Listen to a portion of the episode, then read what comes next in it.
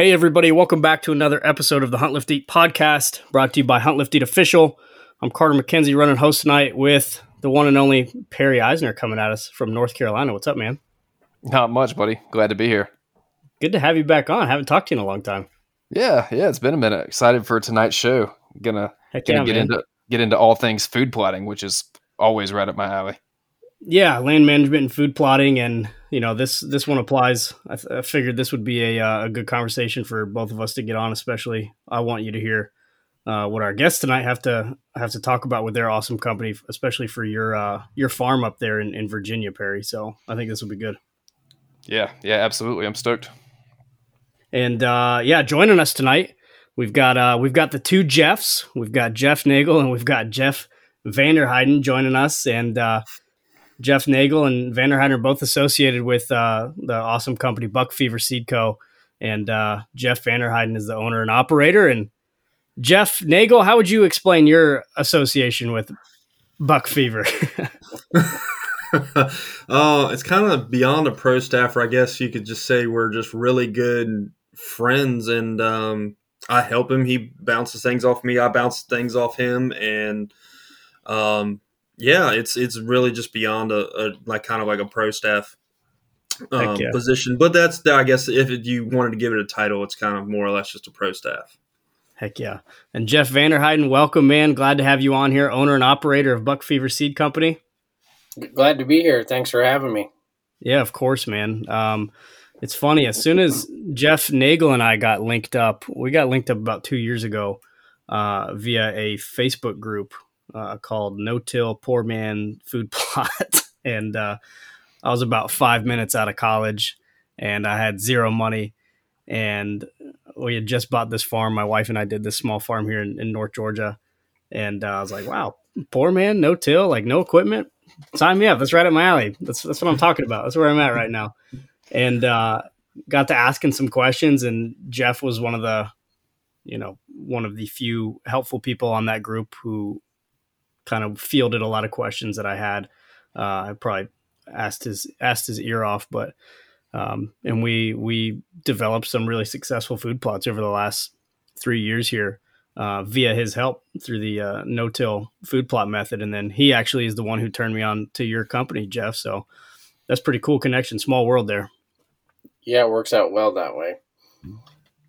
Yeah, hundred percent, man. That's awesome. Well, we're stoked to have you guys on here, and uh, Nagle, we're going to jump into the the the no till method, which I know you are a uh, you are proficient at, and something I've tried to pick up and learn along the way. And um, Jeff, we want to talk about your company, man. So you know, give us give us the rundown. How did you how did you jump into Buck Fever Seed Co. and jump into putting food plot seeds together and deciding what packages go with what and everything in between? Yeah, I mean the whole thing kind of started, uh, you know, just basically based off the off the passion. Um, it was one of those deals where, um, you know, growing up um, as a bow hunter and stuff like that, uh, being able to, you know, do some work on some properties. Uh, when I finally was able to start doing um, work on properties that I had permission on, or or you know, a lease property or whatever, I was able to start putting food plots and stuff in the ground, and it just it really intrigued me. The whole, you know, um, sweat equity side of things is is basically just uh, you know what I like. I mean, you put in the work year round to to try to get that result, you know, and uh, and so the food plotting thing just really took off for me. I I liked what it did. Um, you know, it enables people to you know hold and and sustain food sources on property and and not only help the whitetails but help all kinds of wildlife with different things that you can do with food plots. So um, it's just one of those things that was a passion and i actually uh, was interested in i kind of dug into the seed side of it a little bit more and i um, checked into being some dealers even for some different companies out there and things like that. And and honestly um, I just found myself to be really motivated and kept digging into it. And the further I got into it, the more I wanted to, you know, check into starting something my own. And that's that's what I did and start experimenting with, uh, you know, different seed blends and searching for things that I felt like were more beneficial and and things like that and that's kind of the progression of it how it went and so uh, yeah basically started it up just based off of that and i'm one of those guys when i get something in my head i kind of nerd out about it i don't know how y'all are but uh, you know i really really dig into it and start you know doing as much research as i can about certain things and and whatever and that was uh, the food plot side of it for me so and it's taken off from there yeah, I didn't realize how complex it was uh, until I really got into it. And Jeff was asking me like, "Hey, what's your soil sample look like?" And I was like, "I don't red. I don't know. My my, dirt, my dirt's red, man. It's not great." like, what's your pH? What's your you know or, organic material and uh, or organic matter and you know all these things that I really didn't comprehend going in there. And uh, yeah, you can really nerd out on it, right? There's a lot of data points and there's a lot of things to consider when you're looking at something like this. Yep, and there there's a lot of people that have a lot of good information out there and a lot of different things that you can learn, you know, from the agricultural world on different, you know, seed varieties and different things like that. And so yeah, you can you can really dig deep on on all of that. That's awesome. And uh Nagle, I guess, did you jump in and you, you help troubleshoot and you help? Uh, you're you're the groundhog for a lot of these seed blends and things like that. Sometimes, I mean, he's he sent me a few things um, to test out. One was the uh, the Quick Start Clover. Um, that was a t- product he came up with. Uh, we actually came up with together because we have one product, the a Clover product called the Foundations Trio. That's that's an awesome, awesome blend, but it's slow to establish and there's a whole lot of people who are impatient. Obviously, this day it's like everybody wants instant gratification. So we came up with a seed blend um, that he ended up sending to me, and I tested it in a 10 by 10 area in my yard, and I planted it in May, mid May, in in Virginia, next to my house. And eight weeks later, in throughout the summer, planted it basically, you know, late uh, spring, early summer, and by eight weeks later, it was full and plush and green and just awesome. And we were like, we we got to take off with that if it's going to grow like that quickly, you know, quickly and and establish that that well. Yeah, that's awesome, and that's that's one of the products I planted this year of y'all's that Quick Start Clover and the, and the ten ring, using that that no till method, um, which you know has worked out phenomenally well. I planted back in September, and uh, it's already coming up. I'll send you guys some pictures um, tomorrow after work, and I've been more than impressed, especially with how little rain that we've gotten. It's still come up. Mm-hmm. It's been coming up better under the areas that had better thatch where I cut it after I seeded. Um, mm-hmm. But it's still it's still coming up and it's greening up, and I've got pictures of deer all in it. So I've been more than pleased there. So, would you say that the no-till method with the thatch on top saved your plot this year? Because you uh, just, yeah. you're just talking about how dry you are. A hundred percent. I mean, there's no doubt about it, and it's really bizarre because we get a ton of rain here. We get over 50 inches of rain here a year, and we like this is very abnormal and very bizarre time of year. It's usually something we never even have to consider, um, and it's been so dry since early August. Um, it's just been brutal. It, it, rained right when I planted, right when I seeded, and then that was it. And ever since then, it's been dry, dry, dry. Well, I'm glad to hear that it's still making it. Yeah, heck yeah. Uh, Jeff Vander Heiden, you know, talking about this no-till method with with Jeff a little bit, was that ever something that you were you know gunning for or considering when you created this company is that something you identified as a kind of niche that you wanted to target for guys with less equipment or you know maybe smaller areas that don't require a, a big heavy equipment to get in there and, and till up the earth or?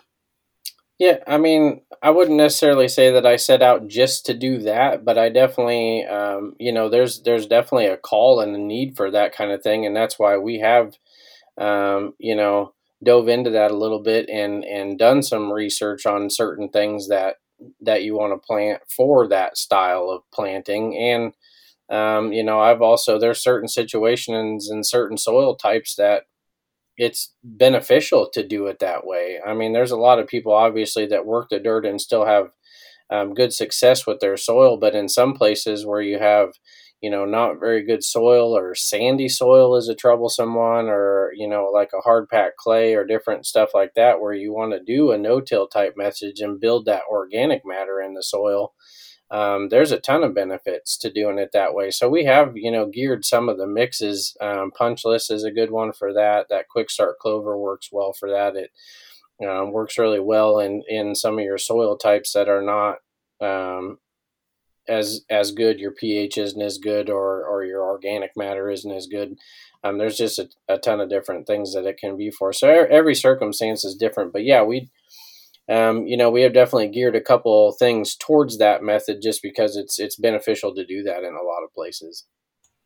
Yeah, I like that. I like the comprehensive approach that your company's taken, and y'all kind of have a couple different methods of uh, how to do food plots covered and you know as versatile as, as possible is kind of what's going to be the most effective for everybody's varying situations across the across the country right yeah absolutely yeah that was one of the things i really appreciated right from the beginning um, you know you can you can tell when somebody else is being authentic right and i appreciated that about jeff right at right at the beginning because i clearly I, I came to him and i was like hey dude i don't know anything about this. Like this is this is all new to me.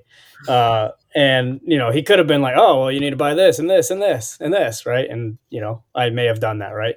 Um, but he didn't. Like he started off and was like, "All right, what are your goals? Right? What are we trying to accomplish here? Uh, we need to get a soil test, right?" Um, he could have just sent me a link to buy the these seeds or these seeds or the most expensive seeds or like whatever, you know, a thousand pounds of ryegrass seeds, and I wouldn't have known the difference. And uh, you know, we got the soil test and I sent him a picture of it and he was like, ugh, that's not great. And I was like, I appreciate that. Like that is an honest guy right there. Like that is nice. he was like, oh boy. And I was like, oh, oh great. Here we go.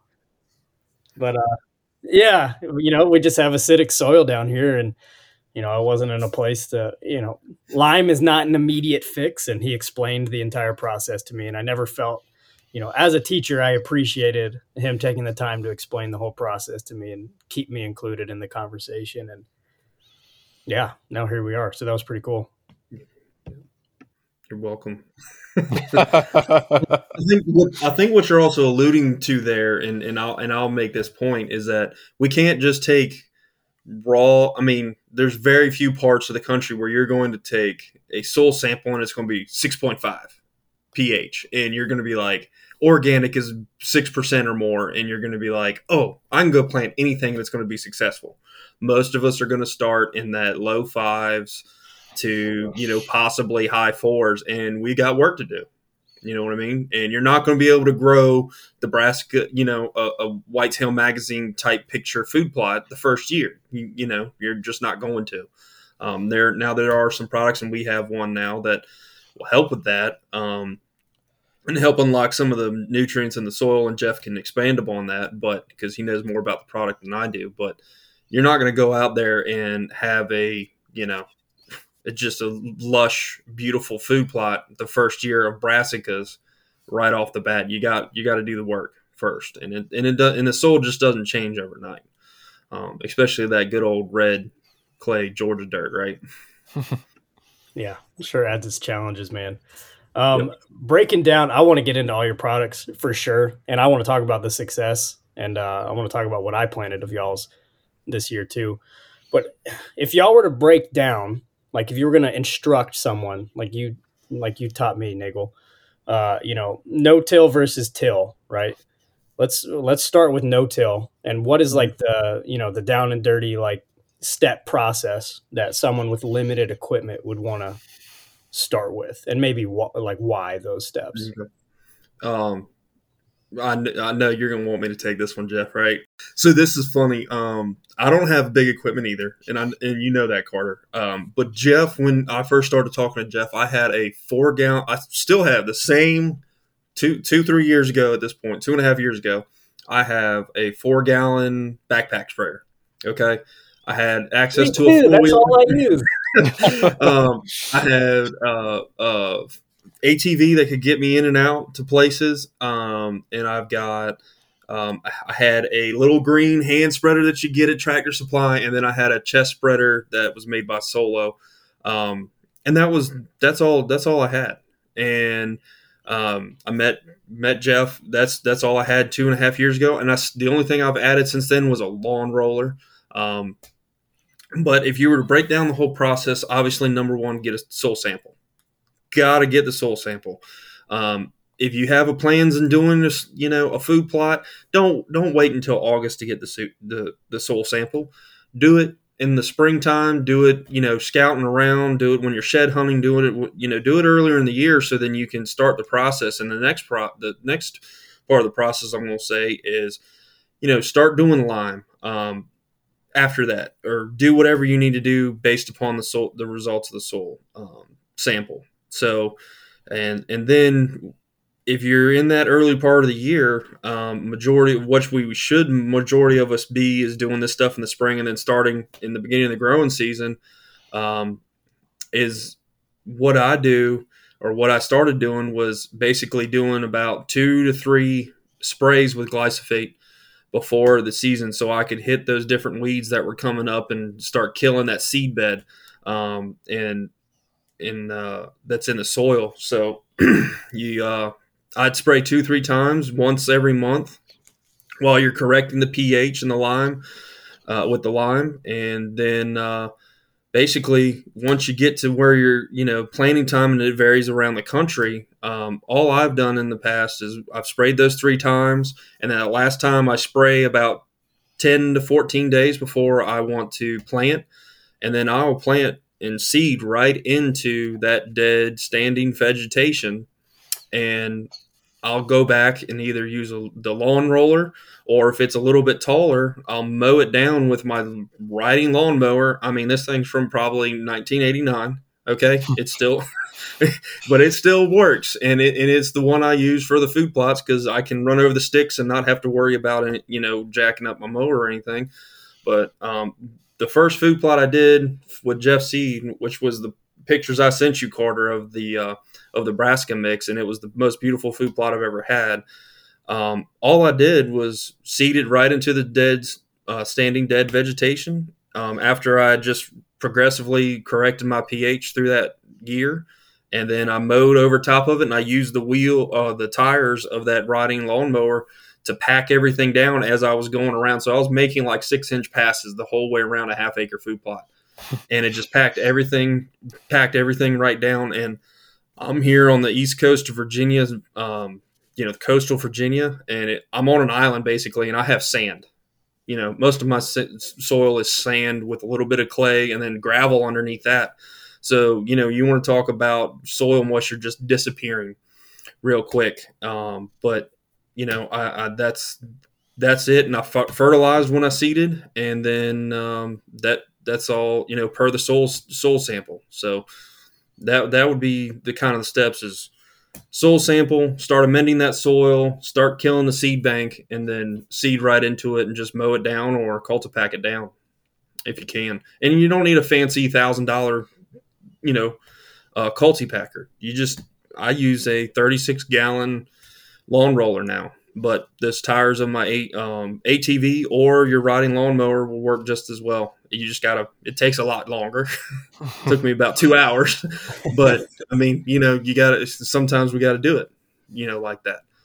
And that was just to ensure really good seed to soil contact. Um, you know, there you can seed and just mow right over top of it, um, or you know, or just seed right into it and hope something comes up um, and, and those things work because the rain can push a lot of these smaller seeds down to the soil.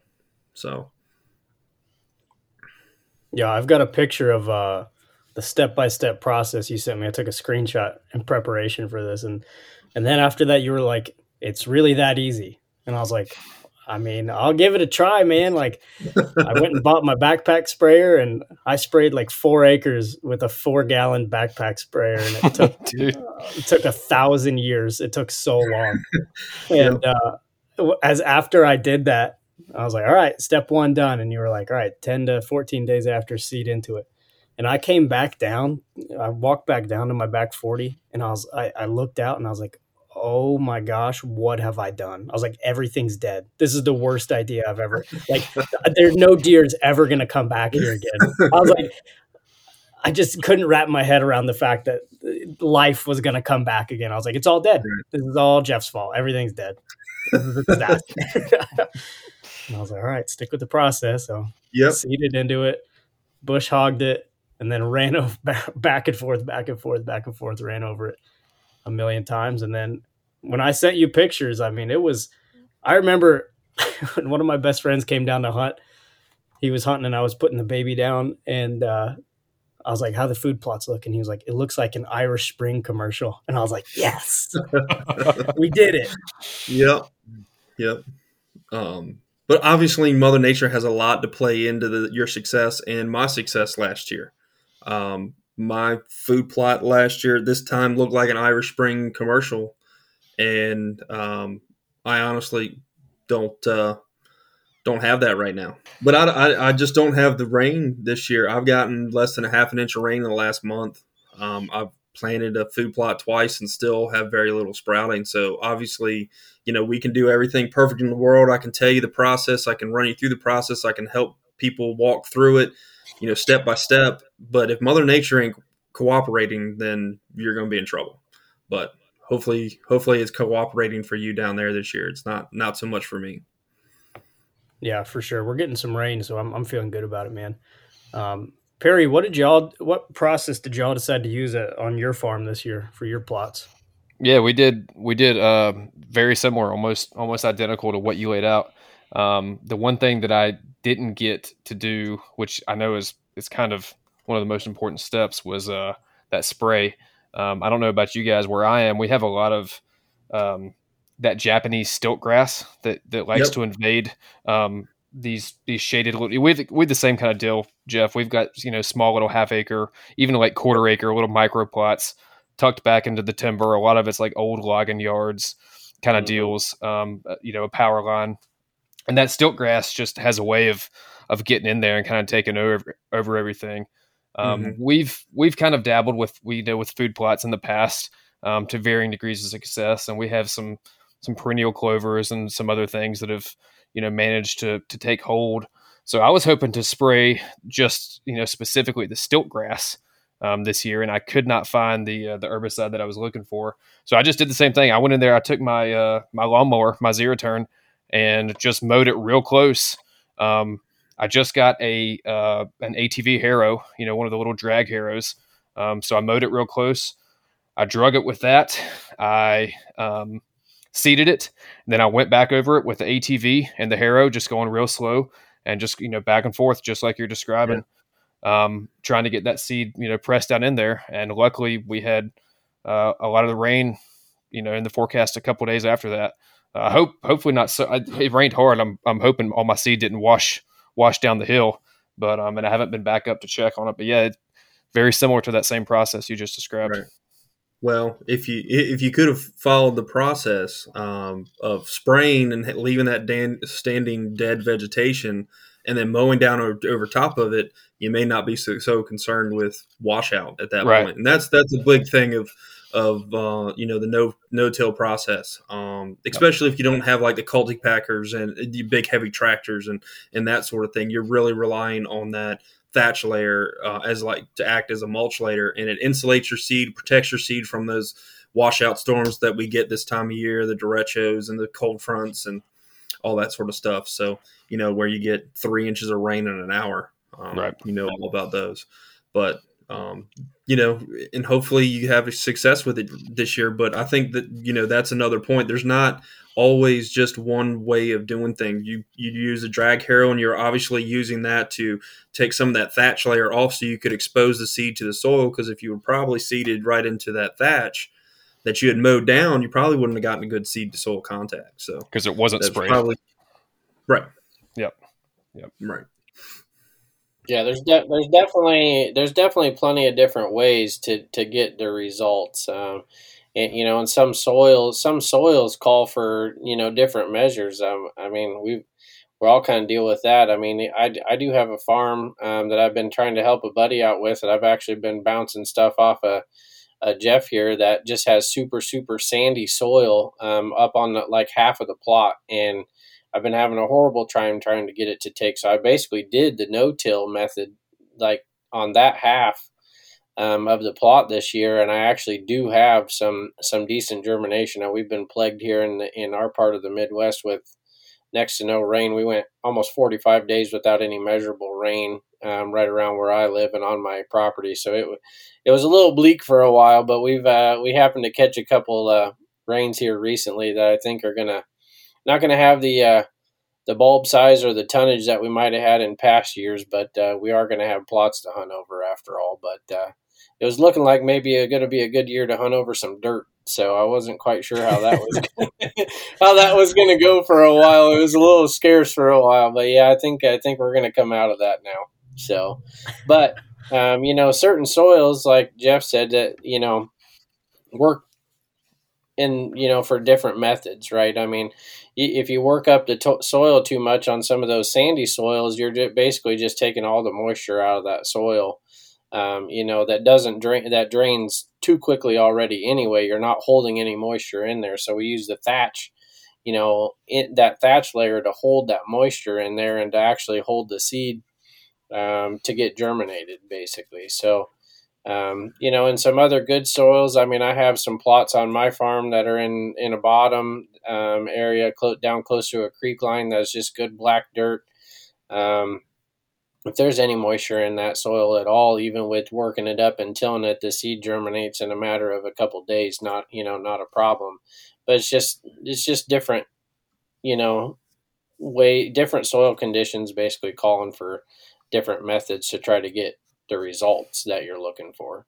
So, yeah, that's something I didn't quite realize was just how diverse and like like I don't know if complicated is the right word, but like there's a lot of options out there for how you want to plant your food plots. Oh, yeah. And there's a lot that you have to understand. I kind of just thought like I was like, oh, I like to garden. Like this will be all right. Uh, no, it's like it gets way more complicated, and you get you can go down like a lot of rabbit holes here. And yeah. uh, you know, like, would you consider yourself, Jeff, like the the equipment guy, or like, are you more of a, a traditional like tilling food plot uh, guy? Yeah, I do. I do more. I do more working of the soil, um, I guess, than I don't. Like I said, I do it all with ATV type equipment, but I do have um, like a spring tooth harrow and a disc that I pull behind.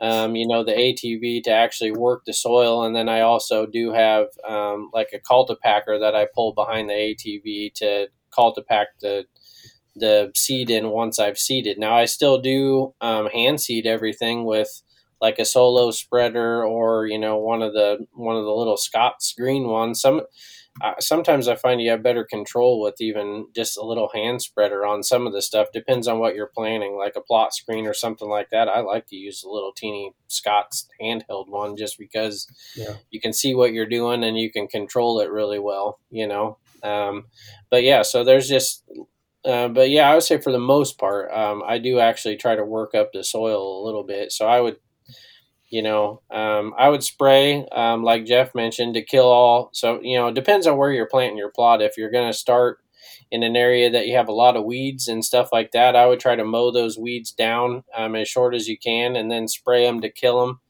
uh, you know to burn everything down. I would try to um, to spray it a couple times if you can and then of course i would try to work up that soil a little bit seed everything and then take the cultipacker over everything um, is kind of would be you know my method of planning how i do most of it. Like i said sometimes that varies just on what your soil types and stuff are. Right. So if you were looking for like limited equipment totally doable with an atv and a set of discs on the back of that thing atv discs? Yeah absolutely. Uh, if i if i were to only have just a few pieces of equipment the sprayer sprayer obviously is number one I mean, a, a, mower would be a mower, a sprayer, and a cultipacker. You could probably about do everything, or a lawn roller. Lawn roller works too. Um, something to get that seed to soil contact is what you're what you're after. The disc part you can do without, but you can absolutely do a lot of stuff with an ATV disc. Um, you know, it varies from a tractor just by the the fact that you don't can't put down pressure on it. You know, you don't have enough weight um, to it. Sometimes cutting brand new plots um, are a little bit difficult with like an ATV disc. You have to make a lot of passes or something to get it broke up, um, just because you can't apply down pressure to it or or add enough weight to it. But um, you absolutely can still do everything with ATV equipment. But yeah, I mean, pretty still pretty reasonable and minimal equipment. Um, you can still accomplish a lot of things. So, what do you, what would you guys say would be like the what's your like number one tip for success for someone trying their own food plots? Is that seed to soil contact like a number one? Yeah, that that's mm. got to definitely be right up there. Uh, and then and then knowing your soil, um, that soil sample, or or just knowing what kind of soil you have is probably right up there too. But yeah, I mean, if your seed doesn't get to the soil, you're not going to get very far either. So those are probably you know two major yeah. major things.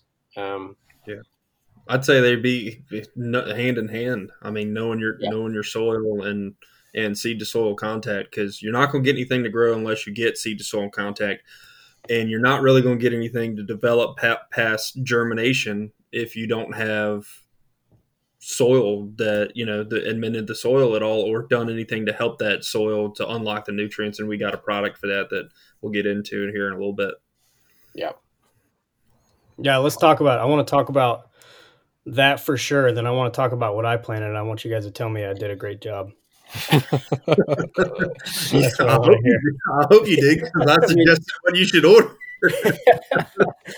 yeah, we'll see. We'll see what he oh, says. Lord. All right. So your full potential is that yep. what you're referencing? Yes. yes. All right. Talk to me about that.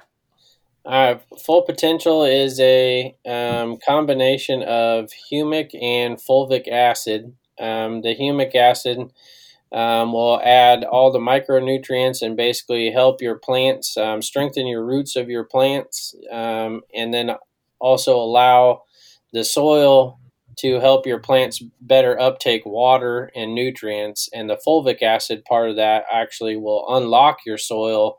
Um, it, it's kind of strange to explain, but soil can be locked out from nutrients to where you can't get certain certain nutrients out of the soil to your plants.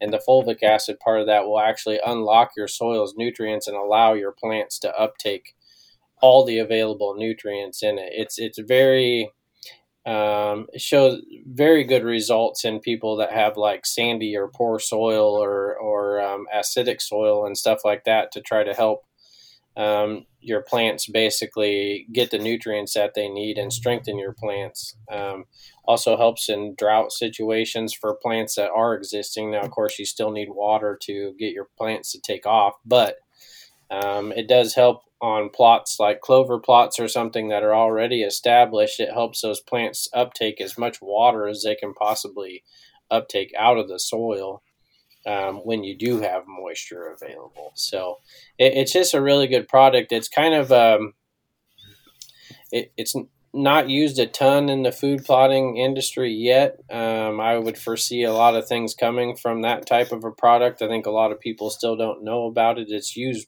quite widely in um, gardening and and different things like that. People use that um, product a lot for that kind of thing. Farmers do use some of it in the agricultural uh, world in different forms um, as well um, to help, obviously, with the same type situation. But um, it's really taken off, I think, in the in the it will be taking off in the food plot ding world just because there's um, so many different things that people can do to try to um, you know get benefits from or trying to increase i mean you're looking to increase your yield and your palatability just like a regular farmer is looking to do the same thing. You're looking to do that as well on your food plots and that's what we're trying to get to. So um, it's just a it's just a great product to, to help with that.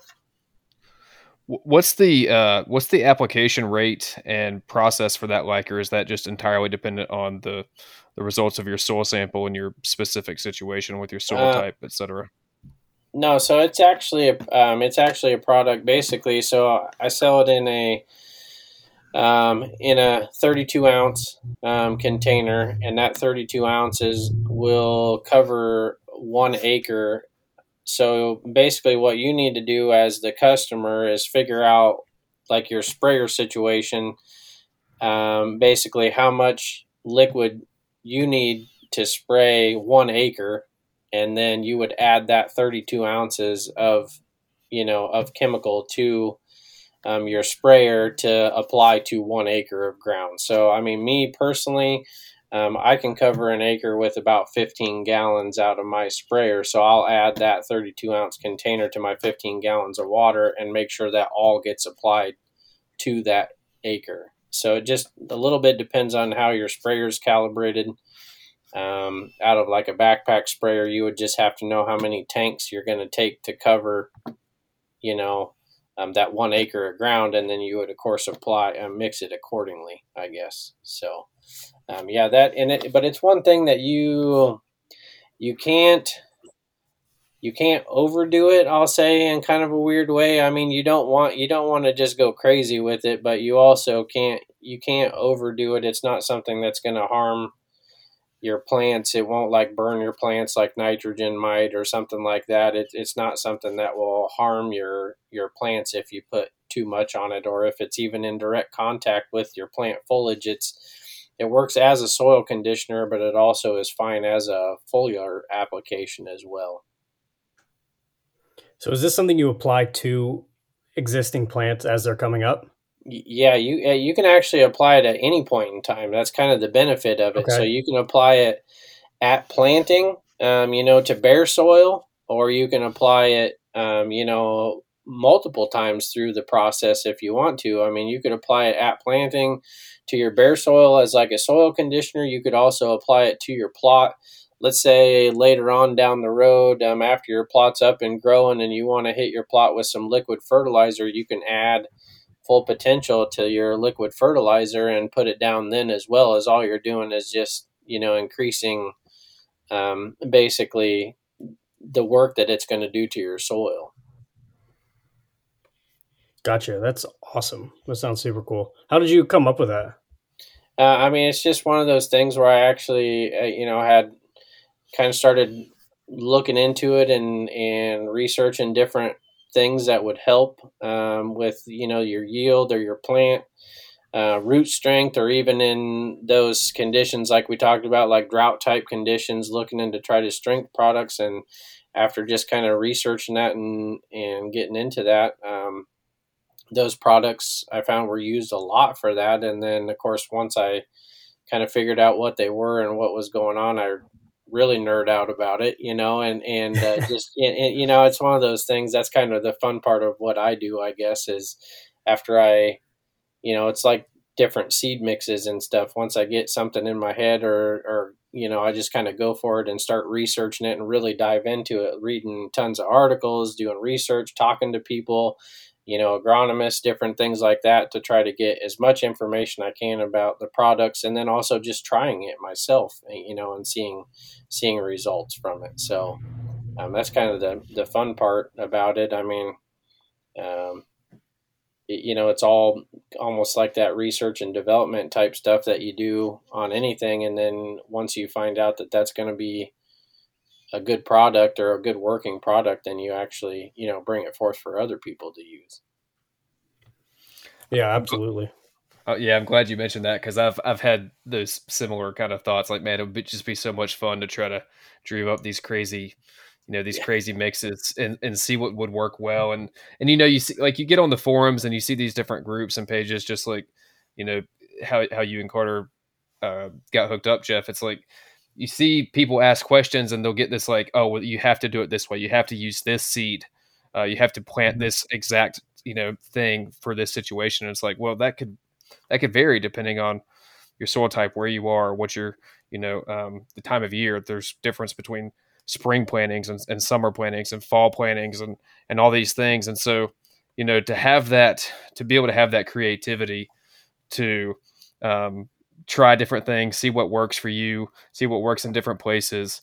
You know, it sounds like a lot of fun, and I, I think that'd be. A, I was just curious, you know, what that process looks like for you. Yeah, it it is a lot of fun. I mean, we're we're always trying different stuff. I'll I'll have you know some of the guys that I work with. Um, you know, help me out with that stuff to try some of those different mixes and stuff in different parts of the country too, just to see what kind of results um, we're getting. Um, I know, like the quick start clover, for example.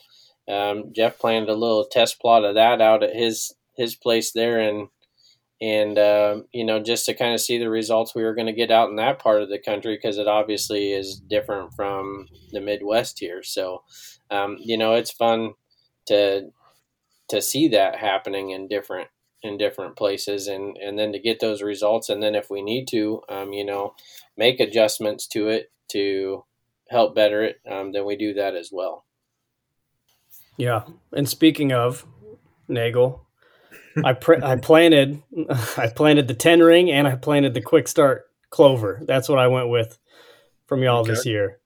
Nice. And tell me why did why did I do that? Mm. Why did you do that? Mm. Yeah. Well, those are good mixes. this is the plan.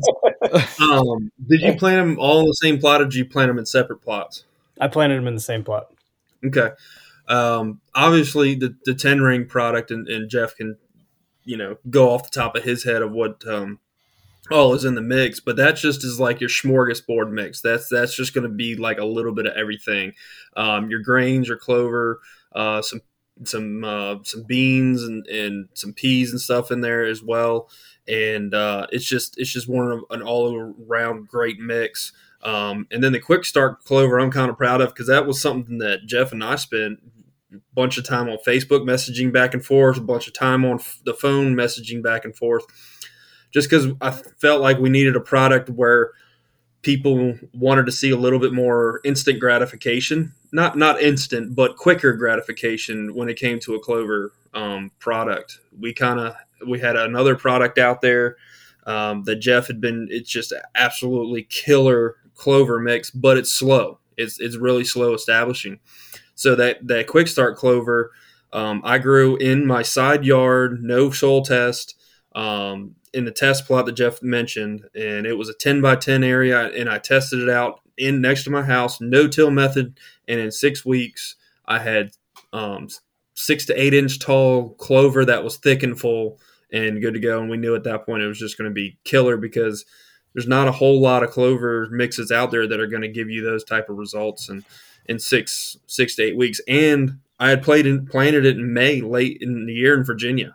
You know, we were already getting 85, 90 degree days. The soil temperature was close to 70 degrees, you know, or, you know, high 60s, mid 60s, maybe 70 degrees in different spots. Um, and it and it was still successful. So we knew it was just going to be killer at, at, that point. So um, the reason I suggested those to you just because you had the smorgasbord mix, um, just to see what the deer you know would prefer down there and then the clover mix is always a good good um, deal to go with so you know you might find that there's things in the in the uh, 10 ring that your deer love and there's other things they might not touch. So it's always a good um, experimental mix to throw out there to see what the what uh, the, your deer would really really like so.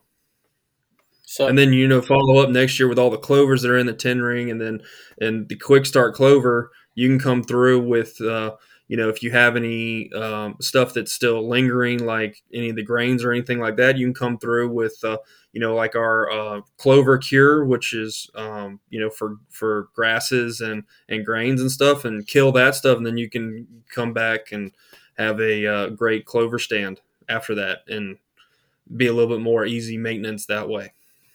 So. Yeah, that's what I was going to add to that. So, adding Quick Start into the 10 ring, you're going to basically see the benefits from that next spring. Um, as far as the fact that you'll have a strong stand of clover following up that 10 ring. So, your 10 ring is your fall plot. You know, um, what, what you're hunting over this year is basically the 10 ring, which also does have a couple clovers in it. Um, but the rate isn't as high because you have all the other things that are in the 10 ring. So you add the quick start to it, and now what you're going to have is clover that will come on strong in the spring. So you'll basically go in there in the spring and mow down um, the leftovers of the small grains and the milo and stuff that are in the 10 ring. And if you want to, you'll be able to continue that as a clover plot for the duration of the summer or even further on, if you want to take it that far, um, you know, you could overseed more clover into it than if you wanted to to continue that plot for years to come if you really want to. Um, but if you want to just get into a rotational basis, you would have that clover in your plot all summer long feeding deer, and then next fall you would go back into that with a fall type blend again and your clover's been putting nitrogen and other nutrients in the ground over the summer as well. So it's it's there's a ton of benefits for doing it that way. You're also helping keep weeds in check a little bit with that clover. They're going to help choke out a lot of the weeds. You can maintain it by mowing, which also helps with weeds. So there, the benefits are are very long with with that style of planting that you did. Yeah, I'm excited about it. I uh, I'll walk down there and take some pictures for you guys. But I took the dog down there yesterday and it was already green and, and coming up a little bit. So that was always reassuring to see. And uh, yeah, I'm really excited. Definitely going to keep an eye on it. What yeah. uh, what else do you guys want to showcase here? What uh, why are why are your sugar beets sold out, Jeff?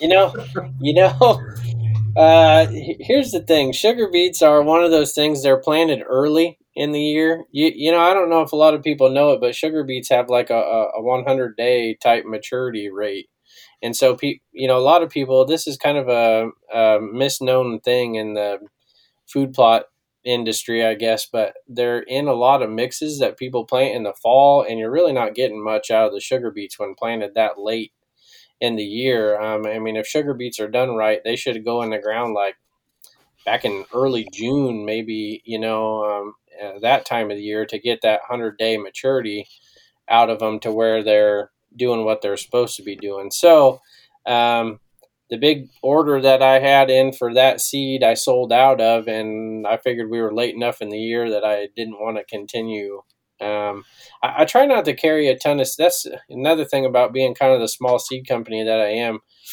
I like to keep everything as fresh as I can possibly keep it from the grower, um, just because I don't like to have people lose that germination and stuff. Of course, I test it like crazy to make sure that I don't lose germination. Um, it's stored properly, it's sealed up, you know, all those different things. But um, I don't like to carry piles and piles of seed over to the next you know year for buying because that stuff w- will lose a little bit of shelf life. I mean not not a ton but it, it can lose some and i don't i don't like to do that. So uh, if i can um, of course as we're growing now we're starting to do things earlier and earlier as a company. So i you know i start to do some trade shows and stuff like that a little bit earlier in the year. So i do obviously have to carry some over but i take extra precautions and making sure that that stuff is taken care of properly um, to make sure that nobody's missing out on on you know quality seed. I mean that's where I pride myself is is the highest germination rates that I can get my hands on and and you know the quality and purity in the seed. Try to you know as few weeds as you know weed seed um, as possible. Obviously, no noxious weeds of any kind. I won't accept things if the germination rate is too low. It's just what I pride myself in. So that's why the sugar beets are sold out. Long story, but uh, yeah, um, and a few other things are that are probably going to be that way too. And then and then this year has been a little bit of a goofy one for a few different types of seeds. Um, last year there was bad growing years for some from some of the growers in different things, so I've had a hard time getting my hands on certain things this year. Um, and so it's just been a little bit different. But again, that's part of uh, the difference between me and and just any bag of seed that you're going to go grab off the shelf at Walmart. So, uh, you know, that's kind of like I said. I I try to pride myself in making sure that the quality is there and the and that everybody's going to get the results that they want when they do get that seed in the ground. And, and I think to, to expand upon that, Jeff, um, what you're really getting at is, is there you won't bag or even buy or take in um, seed that has low germination rates, high weed seed percentages, or anything like that. Um, so, you know, sometimes we have limited um, supplies of things just because we can't get our hands on the quality that um, we want and we need to be putting into our mixes because, you know, we're not going to send something out the door that's at 65, 70% germination rate. That's not helping anybody. Right. You know? Yeah. I yeah, think that's you uh, won't see. You know, I've seen a lot. I've seen in the past. Um, you know, other things like if you happen to go to a store and, and look and grab a bag off, sometimes you'll see stickers that are over top of other stickers when it comes to germination rates and stuff like that. And you already know that stuff's over a year old when you're when you're at that at that point in the game. So, you know, you're just you're taking a chance on what you're buying then. I'm not going to tell you that everybody's selling you bad stuff. I'm just telling you that you know you're taking a chance at that and i i don't like to to do that so um that you know that's one of those things that there may be stuff that i do run out of at times just because like jeff said i i making sure that the quality's there Yeah, no, I just I actually I appreciate that mentality. I have a as a small business guy myself, and and obviously as Carter alluded to, Hunt Lift Eat is a is the same kind of deal. You know, it's a small um, a small organization kind of built from the ground up, and and having that uh, that pride in your product and not being willing to make those sacrifices. Um, you know, having that that direct line of of transparency and communication with your customer base to say, hey, yeah, we're sold out of it because you know X, Y, and Z, the quality control wasn't there, um, and I wasn't going to sacrifice the product that you're going to get. You know, if you know as, as we've been as we've been talking through this, you know, it sounds like a lot of us are in the same position where, you know, just just average guys, small time food plotters, and you know, the worst thing, the worst thing is when you you you spend all this time and effort and you spend money to you know to go buy a product, and it's you know it's our labor of love. This is our passion project, and then you go out there and you feel like you got ripped off because of a because of an inferior product. And so having that pride, um, I think really yeah. comes through. Yeah, absolutely. I don't. Yeah, and that and it's a peace of mind for me too. I know when a bag leaves me, um, that it's not probably gonna. It's not gonna be the seed's fault that it's not growing. Right. I mean, there's something else going on probably in your in your plot. you know, but whether it's a human error or your soil or Mother Nature doesn't cooperate. Um, you know, really for the most part, you just add water and that it'll grow. You know, I mean that's that's you know kind of the bottom line. So it's a it's a peace of mind for myself as well. But I also, you know, again, um, you the consumer, um, if you're not getting the results that you're looking for, you're not going to come back and buy from me. You're going to the first thing that you're going to, you know, do is is blame the seed. I mean, that seems to be the running case. You don't have to look very far to see you know, to see that happening. And so I don't want that to be the case. I want it to be something else that went wrong, whether, you know, some chemicals got applied not properly or, you know, Mother Nature didn't shed a drop of rain. It just happens or something. Um, you know, I just, I don't want it to be the seed's fault, I guess. And so that's, I try to get every opportunity not to be. Yeah, we certainly appreciate that. And, you know, we're rolling up on an hour here, but I kind of, I would definitely wanted to ask you before we take off here. Maybe both of you can answer this. You alluded to it briefly, and it may be your answer. But when when guys are in these, you know, box stores and they're looking to buy food plot seeds, what would you? What's like one important piece of advice that you would give guys that they need to either pay attention to or look at, you know, before purchasing other than of course i'm telling folks to go buy buck fever seed company yeah. seeds right? So that's number one go to go to buck fever and, and buy your seeds there. But you know you, you look at these labels and there's so much marketing and like i was in tractor supply the other day and like the big giant buck on this on this uh bag of seed and you flip it over and it's 89% ryegrass. And like i wouldn't have known that existed. I wouldn't have known to look for that before talking to jeff two years ago. So like what what's some advice that you guys would give yeah, yeah. So that I mean, um, Jeff can take some of this too, but that's probably uh, looking to see what's in the actual bag. So flip the bag over and look at that seed tag. Um, see what your percentage rates are in there, um, and then also look at your, you know, your seed, your purity, and basically your germination rate um, on there. I mean, you'll see right on that seed tag um, what what's in that bag as far as that goes. So yeah, obviously don't try to stay away from anything that has rye grass in it. Um, people also will confuse that a lot with rye grain stuff, which is like your obviously your winter rye, your oats, your wheat, all that kind of stuff. You know, is um, is what I would call in the small grain category, but like your rye grain is obviously different from rye grass, but you do have a lot of people that use rye grass in their mixes, and I always um, relate that to the old, you know, shiny fishing lure that you buy when you go in and buy something where it uh, kind of catches the fisherman and not necessarily the fish. So, um, you know, it's one it's one of those deals where um, the rye grass sure looks great in your plot, um, it's going to be bright green and it's going to grow like crazy in no time, but you're going to be fighting it for a while. And uh, in my experience, and I've tried some other mixes side by side with some of my stuff, and all they have no interest in the ryegrass. There's no benefit to the deer, um, you know, as far as ryegrass goes. So stay away from that, and then just watch your percentage rates. Um, some of what some of what you're buying your percentage rates are really high on on what I would call like a filler type seed, even your your small grains, um, where that percentage rate is really really high in there. Now, if you're if you're looking for that kind of thing, fine. But if you're not, then just make sure kind of pay attention to what you're looking for. There there's a purpose for your small grains in some mixes, but what I'm saying is, you know, if you're not looking for a plot that's 89% winter rye and and you want some other stuff, pay attention to that percentage rate in there, um, just because that's what you're end up you know getting for what you're what you're buying basically. Yeah.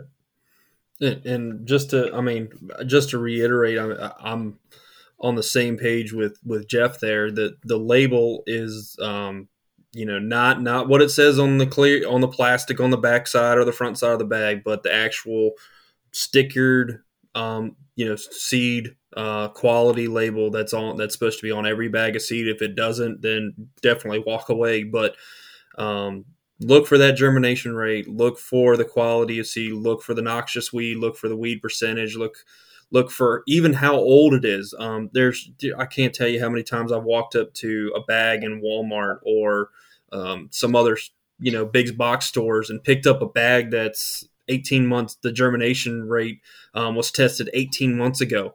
Obviously, that's that's not going to hold true to you know when you go pick up that bag, um, that germination rate. So that label is really what you're looking for. Um, and and what Jeff said, if you're looking for a, a, a you know a product that is mostly grains, um, cool. Um, that's that's that's fine if you're a little bit later in the season and you're and you're under under the gun or you didn't quite get there. But if you're looking for something that's a, just a plain old um, good mix or something like that, just don't you know look out for those uh, high percentage small grain mixes. So. Yeah, that's fantastic advice, guys, and much appreciated. Um, yeah, I mean, like I said, there's a lot that goes into it, and there's always room for improvement and and knowledge to be gained. So, mm-hmm. you know, never don't be afraid to reach out and ask uh, ask questions because you might you might find a Jeff Nagle who's happy enough to help you and help you get some food plots on your property. So, oh yeah. But and yeah. my question to you is my final question for you is have you retested your pH? Well, here's the answer to that question. The answer Here we go. The answer would be no.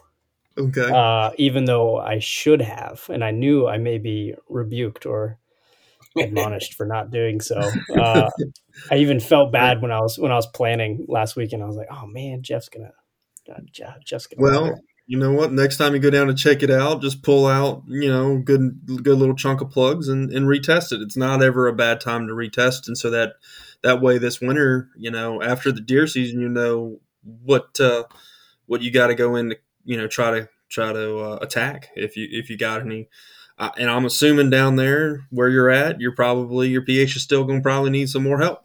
Yep, more than likely. So well, considering I didn't do anything to fix it, I reckon it's going to need some help still. So. all right, all right. Well, uh, yeah. I'll send you the results, and you can tell me what to do, man. all right. Well, I might start charging you. Yeah, you should. I would. You, you definitely should. Uh, send it. Send my bill to Perry, please. okay, I got it. But uh, yeah, we're cruising up over an hour here, guys. This has been awesome. I really appreciate you guys jumping on here, and you know, uh, thanks to you, Jeff. You know, I'm a I'm a loyal Buck Fever Seed Seed Co. Uh, customer now, and you know, I'm gonna sing y'all's praises and that customer service and authenticity and you know the the the passion that you have inside your your company and your project, Jeff, is uh, awesome, and I, I love it. And that's you know that's where I like to support with uh, with my money. So you guys got me, and listeners, y'all should definitely go check them out. Um, do you guys have any uh, closing thoughts for us here? No, I just want to say I appreciate uh, appreciate that, and and um, you know just want everybody to know the the same kind of thing. I mean, we you know we strive to to have you know to have everybody have the quality and the results. Uh, like I said, it doesn't do us any good not to. So um, you know, any, anybody that's looking to um, that has questions that need you know wants help or whatever to to reach out um, to us, and we'll we'll try to find you some answers. Um, even if I don't know them off the top of my head, I'm I'm going to find somebody that does, or I'm going to figure it out myself and and and try to help you with it because we we want you to to have those results. So, um, yeah, no, we we really appreciate it, and and uh, I do you know appreciate you uh, putting some stuff in the ground. We'll see what see what happens. Heck yeah, man! We'll keep you updated. Jeff Nagle, you got anything? I just appreciate it, and I think I think we should do it again because I, I mean we talked about a few mixes, but there's still so many more um, that we got, and not that we just have like an overabundance, but I mean we didn't talk about Foundation Trio Clover, we didn't talk about our Blueprint blend, which is the Brassica blend. I mean you know there's there's stuff we didn't get to, so you know maybe we need to do it again where we just talk about the different products and prepare people a little bit um, for next year. So absolutely, yeah. Let's we'll we'll get this on the calendar and we'll talk spring, and then you know maybe next spring we can talk ahead of schedule for for planning this uh, summer and fall. Man, I actually bought some of the foundations recently, and I'm gonna I've got one more plot that I need to do, um, and that's gonna go there. So I'm stoked Sweet. about that. Yeah. Awesome. Oh yeah. Perry, what you got, man? Yeah, no, I, I agree 100%. Nagle, we, we definitely should do it again. I wanted to ask about the the screen blend that you have. Um, I've I've been itching to just start trying some different screens, and there's you got a bunch of st- you guys got a bunch of stuff out there that we didn't get to, and it's one of those things. You, you know, you get a bunch of guys that can nerd out on food plots. You can yep. uh, you can kill some hours real quick. So, oh yes. Um, Yep. And I, and I'm looking forward to what you guys have uh, planned for you know for the future. What uh, what what might be in the works um, coming down the pipeline. So let's definitely do it again, there's guys. A, there's a sweet mix that I think is coming out next year, right, Jeff? We got, yeah, we're doing a little, uh, we're doing a little work as we speak on some stuff. So, uh, per, there's going to be some changes happening after the first of the year. We're already implementing a couple of them, but we're we're changing a few things, and I think everybody's going to like it. So, awesome! Heck yeah! yeah. We'll keep uh, keep us in the loop, and we'll keep Hunt Lift Eat listeners in the loop, and uh, Jeff Vander Heiden, where can folks find uh, you guys on social media if they want to check yeah, you out? so uh, um, buckfeverseedcompany.com um, is the website. Um, and then also just, um, you know, at Buck Fever Seed Co. on Facebook and uh, on Instagram as well. So um, I'm on those two platforms and then the website as well. And both um, both the website and the Facebook page are are full e-commerce with with shop and everything. So if you're looking to purchase, um, either one of those works. Um, the website's probably a little bit more user friendly than the Facebook shop is, but uh, but they're both available. Awesome, fantastic listeners, go check them out for sure, and uh, yeah, give us uh, give us your feedback, and you know, as always, we appreciate the hell out of you guys, and both Jeffs. Looking forward to having you guys back on sometime. Thanks All for having us.